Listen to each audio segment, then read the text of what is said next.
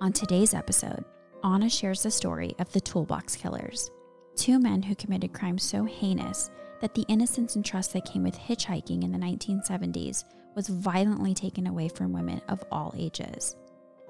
Welcome to Crime Bar.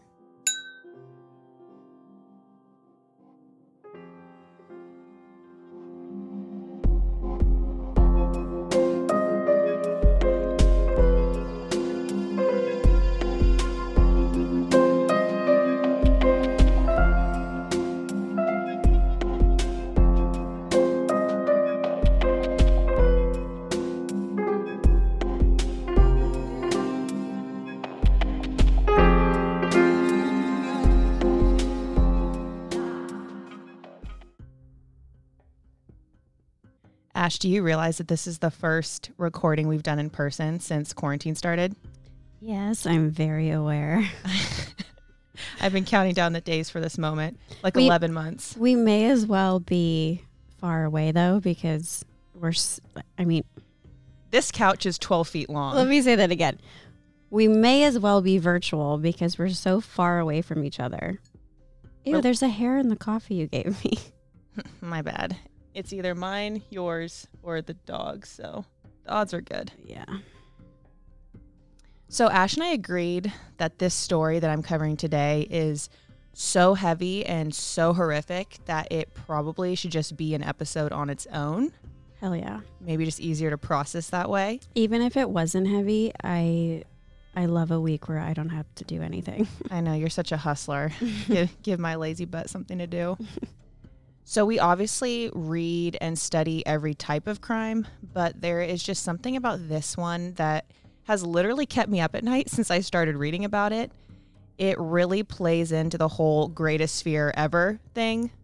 Um, I do kind of feel the need to also warn our listeners that this story involves a great deal of torture and inevitably murder. So, I guess consider this a trigger warning. Well, I mean, I think the whole podcast is sort of a trigger warning. It's Yeah, but like I feel like I've been desensitized to a lot of murder stuff, but this Mm. one really set me it set me off. Like I woke up at 1:30 in the morning last night thinking about it. So in my head I'm like, "You know what? Trigger warning for the people." okay. That's so thoughtful of you. Thanks. So these crimes occurred during a time of relative innocence and trust. Girls felt comfortable traveling alone and accepting rides from strangers day or night. That feeling was taken away when five girls made the fatal decision to trust a duo so terrifying that you cannot help but question the depravity of human beings. This is the story of the Toolbox Killers, Lawrence Bittaker and Roy Norris. Yeah, chills. Lawrence Bittaker was born on September 27, 1940, in Pittsburgh, Pennsylvania. His mother placed him in an orphanage when he was a baby, and from there, he was eventually adopted by the Bittaker family. The Bittaker family moved around a lot, and this was because of his adopted father's work in aircraft factories. He felt like he never really had a real home or roots anywhere, and that feeling stuck with him for the rest of his life. Oh, that's so sad. I, I can't empathize with that because I like grew up in the same house in the same Yes. little town. I had the same routine, same like everything. I, and I, it's such a like, it makes me so comfortable that I feel so bad for people who didn't grow up like that. just this, the safety of having a home to identify with like the security. absolutely and like i when i read that i was like i, I did like a, a second of a oh and then i remembered who i was talking about and that feeling went away real quick Yeah. So apparently he had an iq of 138 which is considered very gifted and fun fact only 1% of people in the world have an iq of 135 or higher so he's Do- a smart dude Do you know your IQ? i do and i don't want to say it because it's surprisingly high i don't want to sound like i'm bragging I don't. I, I don't even know mine. I took the IQ test with an ex boyfriend because he told me that he was smarter than I was. Uh. Yeah, no. So we're not together anymore. but um, I beat his by like 20 points. So Say it. I'm not going to, but it's in the 140s. Oh. I know, shocking. Wow. You know me, that's an absolute shock. But No, that's not shocking. I'm just I was pretending to be humble. Stop, Ashley. What? So he dropped out of high school when he was about 17 years old, and this was after years of run ins with the law. Lawrence was only 12 years old when his criminal record began to fill with petty theft, and this quickly escalated to his arrest for a hit and run and auto theft in Long Beach, California. So, I don't know what you were doing at 12, but I was still playing with Barbies. He got a hit and run at 12? Yeah, auto theft and a hit and run. Oh my God. Yeah, I was driving my Barbie car at that point. Actually, at 12, I was definitely learning how to drive my dad's boat on the lake. So, That's so sick. While he was serving his time in a juvenile detention center, psychiatrists diagnosed him as a borderline psychotic with borderline personality disorder. Mm. Yeah. So he was described as incredibly manipulative, hostile, and disconnected from reality. in juvie, Yes. like he's a, a He's- youth. He's a youth and he's already so pleasant. Lawrence served time in the California Youth Authority until he was 19 years old. And when he was released from the detention center, he found out that his adopted family had disowned him and relocated. Mm. From then on, he was in and out of jail numerous times, and every psychiatric evaluation determined Bittaker to be paranoid and borderline psychotic. Despite these findings and proof that he had little control over his impulses, he was always released back onto the street. And on to the next piece of crap. Roy Norris was born on February 5th, 1948, in Greeley, Colorado.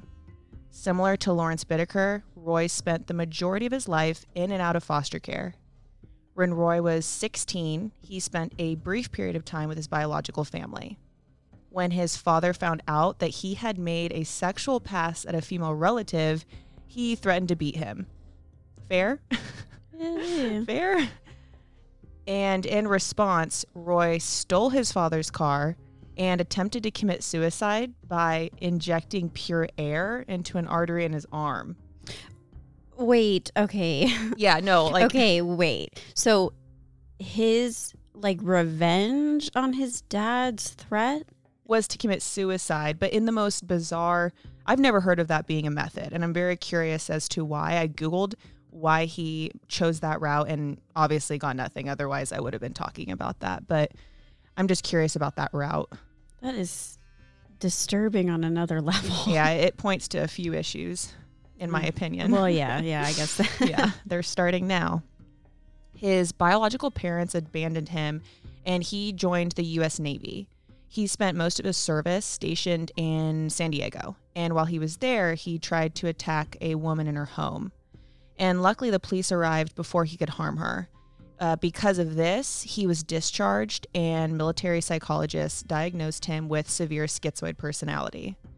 It was almost impossible for Roy to express his emotions, and even when directly provoked, he just came off cold and distant.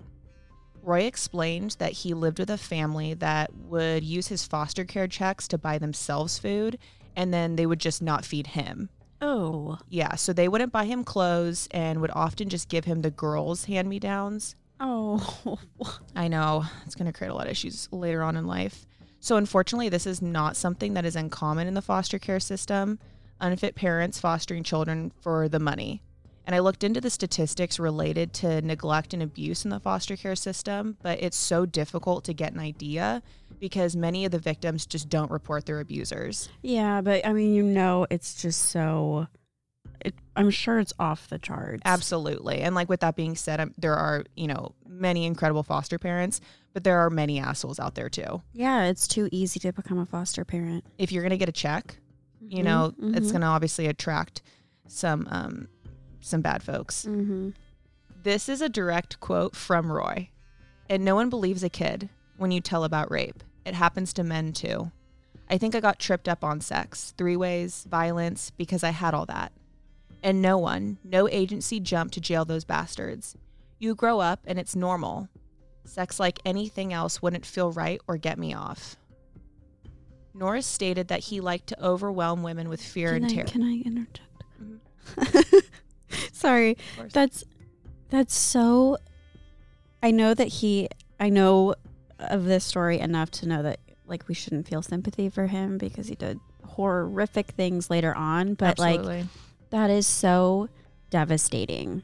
we're talking about child Roy, so it's okay to have empathy for him and because you I mean you see this happening where, you know, obviously he was subjected to being mentally ill. I mean, he obviously had issues and then these terrible things happen to him and you never know at what point maybe it set him over the edge in a very dangerous manner. Yeah. It's really sad. Either way, just hearing it doesn't matter who it is or what they've done in their adult life, hearing of a child being hurt at all is just horrible. Yeah, absolutely. Norris stated that he liked to overwhelm women with fear and terror, just as they had always done to him. Lawrence and Roy met while doing time at the California Men's Colony, a correctional institution located in San Luis Obispo.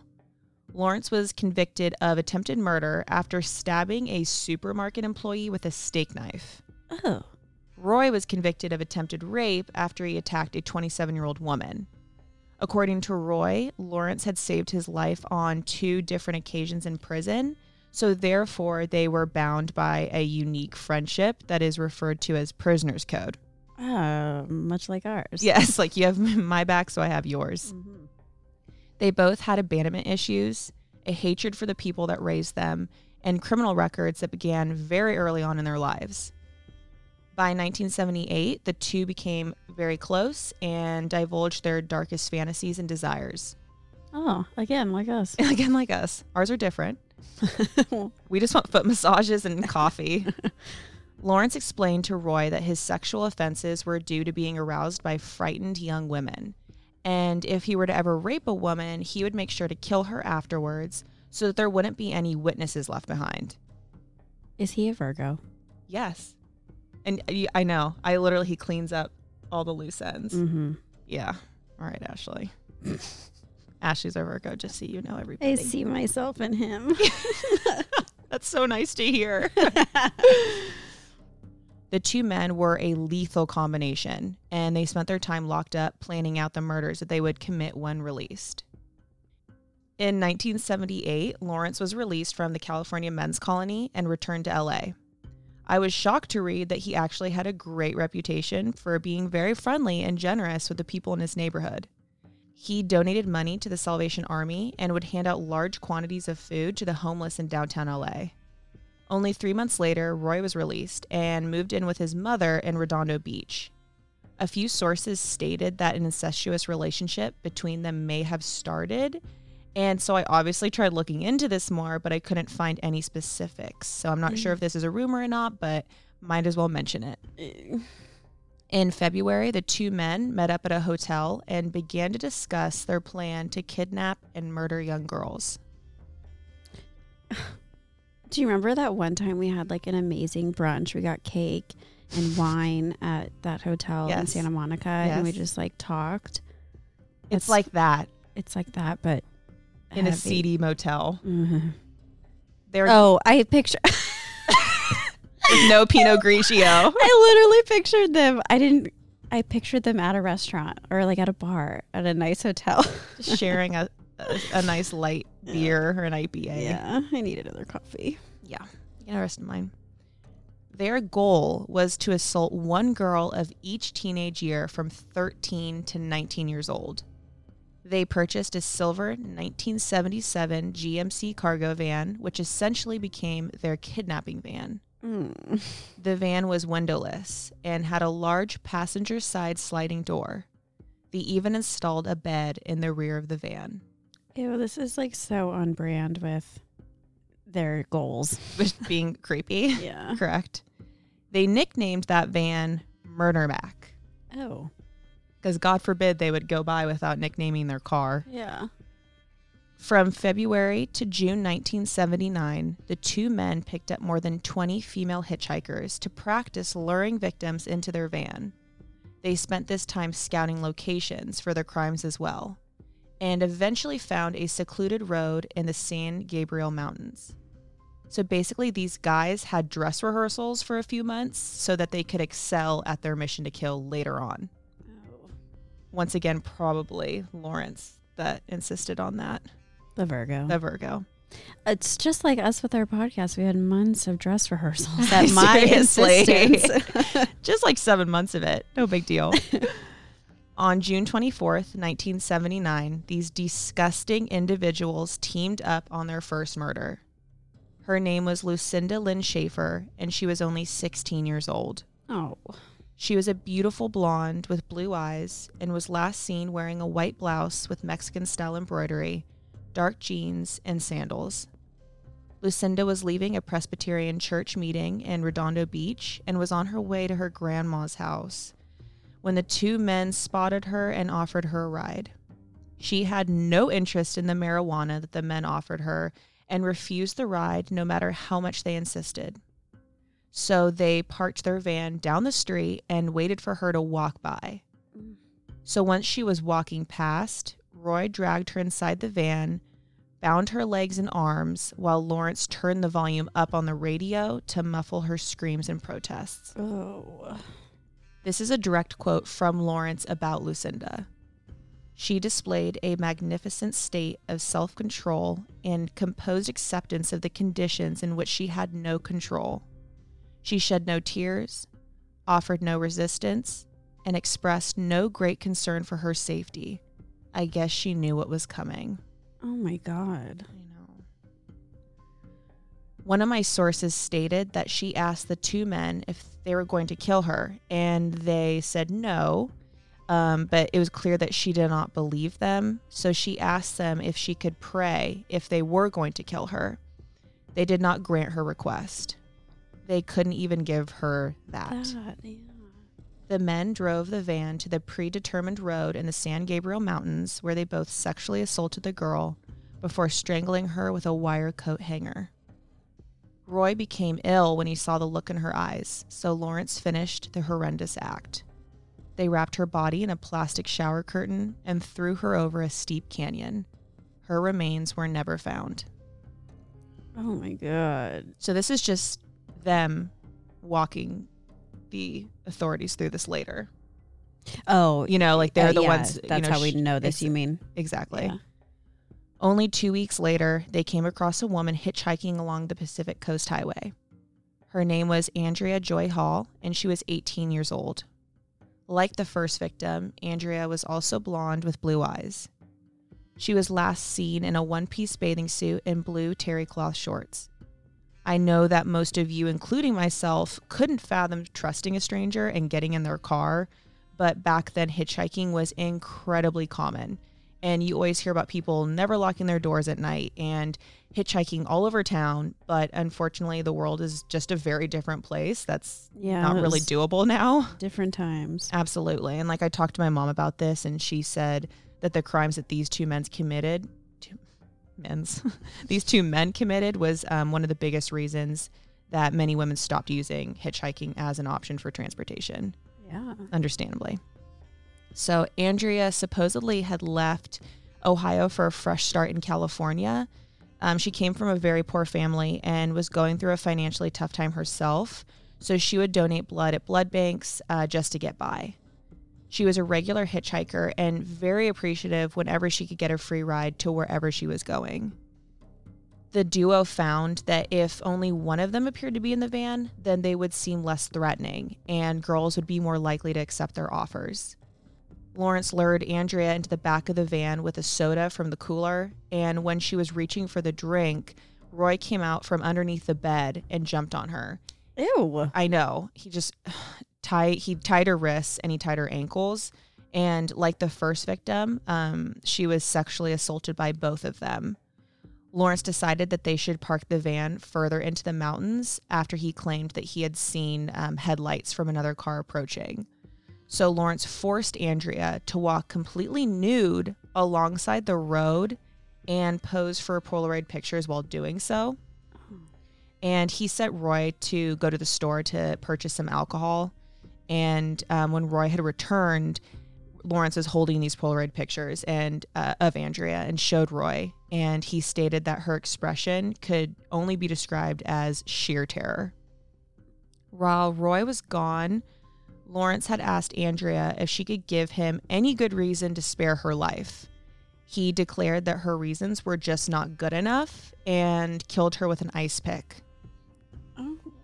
He then threw her body off of the side of the cliff, very close to where they disposed of Lucinda Schaefer, and her remains were never found. After laying low for a couple of months, the two resumed their killings. On September 3rd, the men came across two girls named Jackie Gilliam and Jacqueline Lamp while they were sitting on a bus stop bench near Hermosa Beach. The two girls had been hitchhiking along the Pacific Coast Highway, trying to get a ride to the beach before resting at the bus stop. The girls accepted the duo's offer for a ride in marijuana. And when they noticed that the van was steering off of the PCH and towards the mountains, they began to protest and attempt to open up the van's sliding door. So Roy knocked Jacqueline unconscious and began to bind Jackie. The girls were held captive for two Did- days. Wait, do they have the same name? Jackie and Jacqueline. So Oh. it's confusing. Oh. The girls were held captive for two days in the San Gabriel Mountains, both assaulted repeatedly. The two men slept next to their hostages and took numerous nude Polaroids of the girls. They slept next to them. I know. Can you imagine the terror? To prolong the memory of the abduction, they decide to make tape records of the assaults. Lawrence created a tape of himself raping Jackie, forcing her to pretend to be a cousin that he was always attracted to. Is that the guy who, who like came on to his relative earlier in the story? So that was actually Roy, which is interesting that they both had an interest. Not interesting, mm. awful. Awful. they both had an attraction to their family members. Okay. He told Jackie, Feel free to express your pain. The girls were murdered after two days of captivity. Lawrence killed Jackie by striking her with an ice pick and then strangling her. He killed Jacqueline by hitting her on the head with a sledgehammer before strangling her. They threw both of the bodies over an embankment. Their final victim was a 16 year old named Shirley Ledford. On October 31st, 1979, they abducted her as she stood outside of a gas station after she had been hitchhiking home from a Halloween party. Shirley Ledford actually worked part time as a waitress at a restaurant that Lawrence frequented and apparently accepted their offer because she recognized the familiar face. Oh no. She thought that she was in good hands because she saw this man regularly. Yeah. The men drove the van to a secluded strait and then bound and gagged Shirley with heavy duty tape. Lawrence tormented and teased her, repeatedly telling her to scream. She pleaded that she would scream if he would just stop hitting her. Ugh. Roy grabbed the sledgehammer and struck her 25 times in the same spot on her elbow. Oh my god! Just to get her to scream. Absolutely, yeah, exactly. After two hours of captivity and horrific torture, Roy strangled her with a wire coat hanger that he had tightened with pliers. Oh my god. I know, it just keeps getting worse. Lawrence decided to dispose of her body on the lawn of a random house in Sunland so that he could see the reaction from the press. The next morning, Shirley Ledford was found by a jogger. It's like the Black Dahlia. Yeah, and I was I was about to say this is why I don't run, but that's not the reason. not the reason. not the reason. Her body was terribly mutilated and splayed out by the men in hopes of humiliating her. Shirley was the only victim whose remains were actually found by the authorities. In November of that year, Roy confided in a friend named Joseph Jackson. He's a guy who he had met while serving time at the California Men's Colony. He described in graphic detail all of the murders that he had committed with Lawrence over the past five months. His confession included a particular incident where Lawrence and Roy kidnapped a woman by spraying mace in her face and then dragged her into the van. They each raped the woman before releasing her. And I don't know why they released her and not the others. There is nothing about that. Like maybe it was like earlier, like they hadn't Maybe it was- graduated at that. Yeah, maybe they were practicing still. Um, Joseph Jackson reported the two men to the Los Angeles Police Department, and they relayed that information to the Redondo Beach Police. Detective Paul Bynum matched Norris's confession to several reports of missing girls over the previous five months, including the report of a woman named Robin Robeck who was sprayed with mace before being assaulted in a van.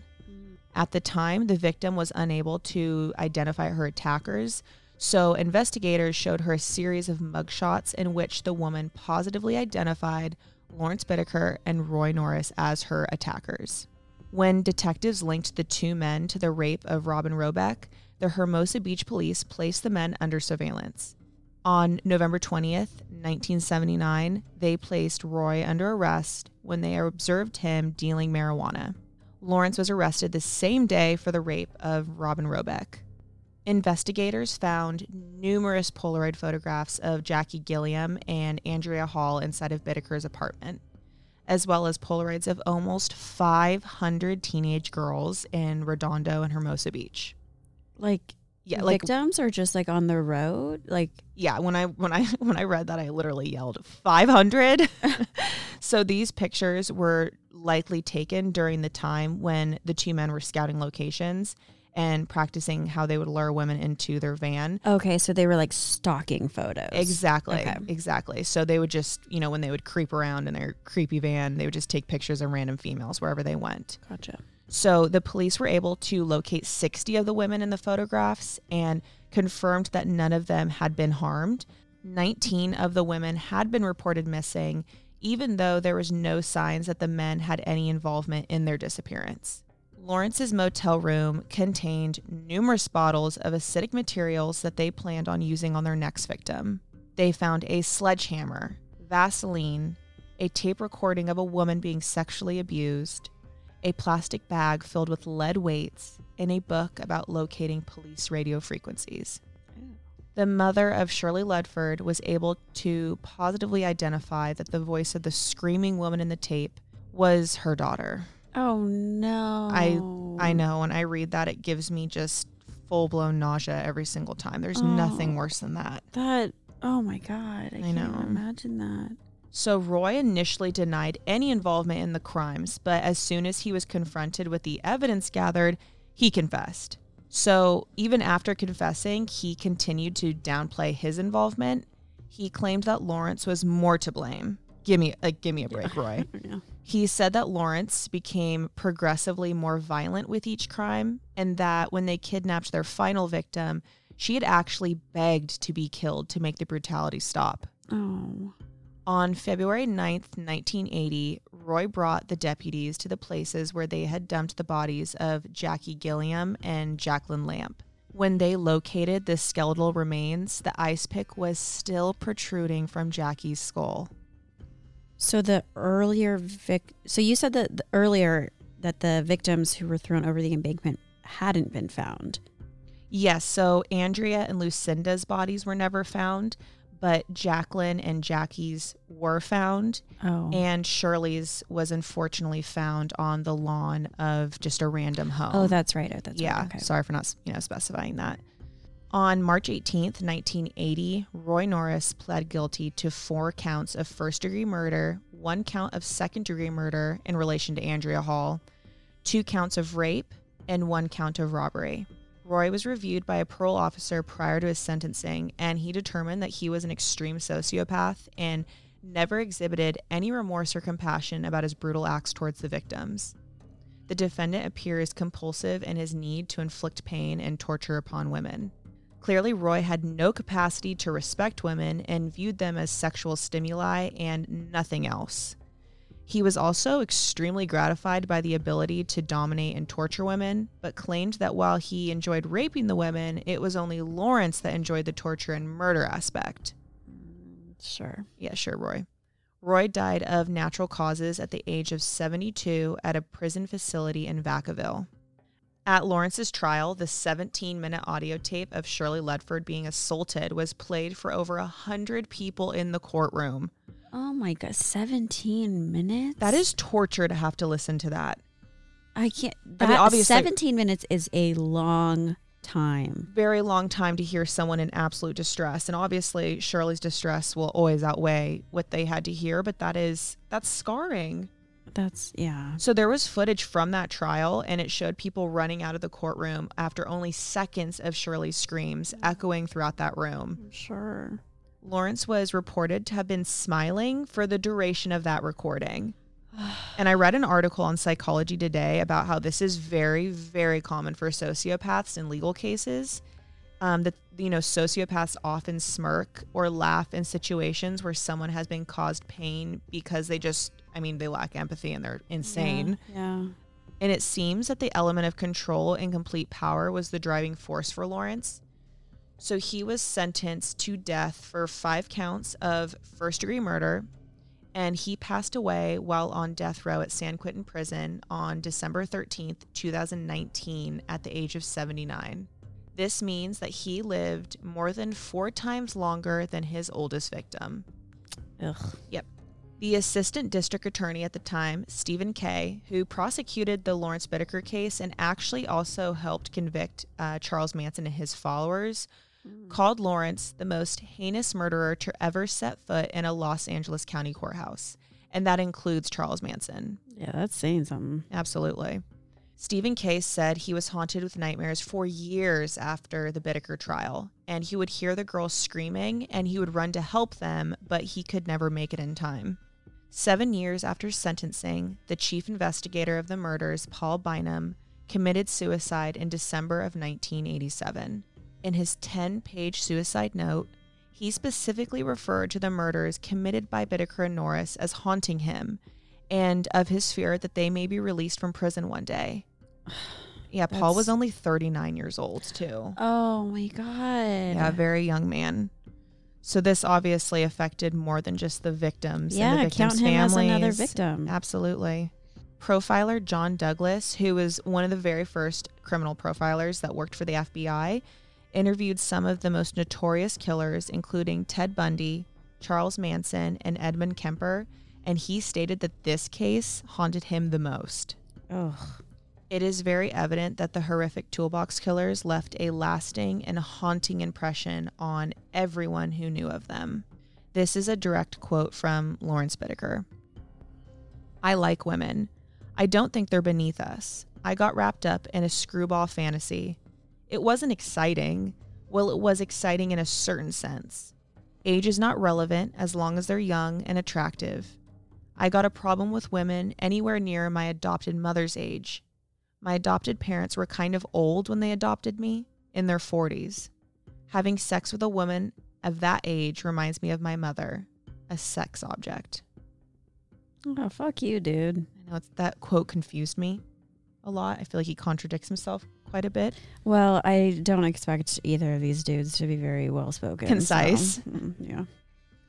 In 1966, Lawrence Bittaker reportedly told a psychiatrist that stealing made him feel important and that some of the crimes he committed were under circumstances that were not totally my fault. Just no responsibility. Okay. This desire for taking power away from somebody crossed over from auto theft to kidnapping over the course of his life. Potentially, his rootless upbringing could have caused him to feel out of control of his own life and destiny and they chose teenage girls as their victims because they were easy to overpower and control. According to psychiatric evaluations, the two men were sociopaths, borderline psychotic, and schizoid. Side note, I read that doctors do not officially diagnose individuals as psychopaths or sociopaths. It's actually just a way that people with antisocial personality disorder are often described. That's something I just did not know. You know, after oh. years and years of being obsessed with mental illness, I had no idea. I didn't know that either. So I thought that was good to throw in there. Um, their disconnection from reality and lack of any remorse, combined with their desire to be in complete control, was a deadly combination that only worsened when the two men established a relationship. You see this a lot where two mentally ill people meet and their dynamic is absolutely lethal. Generally, one of the individuals is a little bit more dominant and aggressive, while the other is passive and codependent. Like us. Like us. I read that. I'm like, this is Ashley and I. oh, How sad is that? Um, from there, they just feed off of each other's evil and commit atrocities that they might not have had the ability, um, emotionally and physically, to do alone. It seems that their feelings of being deeply unwanted might have stemmed from being put up for adoption and abandoned by the people in their lives. And this, with a combination of mental illness, their ability or their inability to maintain healthy relationships, and lack of psychiatric services, um, escalated into one of the most horrifying cases that I have ever heard of. And now me. And now you, Ashley. And that is the story of the Toolbox Killers. Good job, dude. That was um Heavy. heavy, heavy, heavy, heavy, heavy. And I felt like, you know, even though this did happen decades ago, people are still kidnapped and killed every single day. Of and course, there yeah. are things that you can do to protect yourself just by being aware and educating yourself on those tactics. Yeah. So there have been reports of large vans pulling up to, uh, next to females' cars in parking garages, and when the female tries to inch out without hitting the van, the kidnapper opens the van door and then pulls the victim inside. Oh, dude, I think about it every time Mhm. when I'm parking anywhere, even if it's in a open structure or a parking, whatever you want to call it. Like, I think about who I'm parking next to always. Absolutely. Even tinted windows. Yeah. I'm very cautious of that. So even if Mhm. it's not a sliding door situation, just being in a tinted back seat, Mhm. just being aware of that stuff. Be borderline paranoid. Unfortunately, I mean, I think that a lot of women are. yeah. As soon as you get into your car, regardless of it being light or dark out, immediately lock your car doors. We often get into our cars and we'll just start texting or eating, and we just don't think that anyone will try to hurt us. Eating. Me, I do that all the time. I'm like so excited to get into my car so I can eat my food. You don't do that? no, I like I like to eat at home. and, and the whole world just like falls you know, Falls away. falls away as I'm Oh, no, biting no. into my Chick Fil A. All right, that's just me then, I guess. Um, third, do not text when you're walking into your car. You need to stay alert and you need to be aware of your surroundings. We make ourselves so easy to target by just being oblivious during daily tasks. Yeah. You know, I've heard that like if you are ever in an enclosed space or like if you think that you're going to be attacked, like if you think it's unavoidable if you're in in like an elevator with someone or you're Mhm. stuck in, you know, a parking structure, whatever you want to just some place where you know it's about to happen, you should cuz I think like my instinct when I'm uncomfortable or it, like if I'm in an enclosed space like an elevator with somebody and I'm a little bit like uncomfortable by it, my instinct is to like look away and do anything I can to not engage. Mm-hmm. But I heard that you should actually like if you think that you're going to be attacked or if you feel uncomfortable, you should stare at them and like ta- Oh. take in all of the information you possibly can about them, try to study their face and their features and whatever you can because if you if it is going to happen, if you feel like it's unavoidable, you should have as much information as possible. I al- I also feel like staring at someone kind of asserts dominance. You know, like yes, yeah, that's an yeah. it shows that you're not going to go down easy. Like I know when I'm in an elevator or I'm kind of creeped out in a situation, I try and instead of being quiet, I am overly chatty. Like I'll start talking to them, and I don't know if it's my way of gauging whether or not they're creepy or not, or if it's my way to be like I am not shy and I'm not meek. Yeah. Oh, yeah, You that's true. Yeah. So, fourth, do not trust strangers. It doesn't matter how nice they are. It doesn't matter if they're a chick. You need to trust your gut and just don't trust people. Oh my god, especially that's what that sucks so bad because there are so many I like read so often about women who are used as like They lure the people. lure yeah, to lure women into feeling comfortable. is just oh, it's so uncomfortable. whether it's to be like whether they're the victim and they're using you know the victim to lure more victims or if it's like a partner yeah. or situation it's just because there's a female there you should not feel safe i know that just is hard to fathom but yeah. just don't don't go don't get into any cars which is so sad because even with like uber and situations like that like that's normalized now Yeah.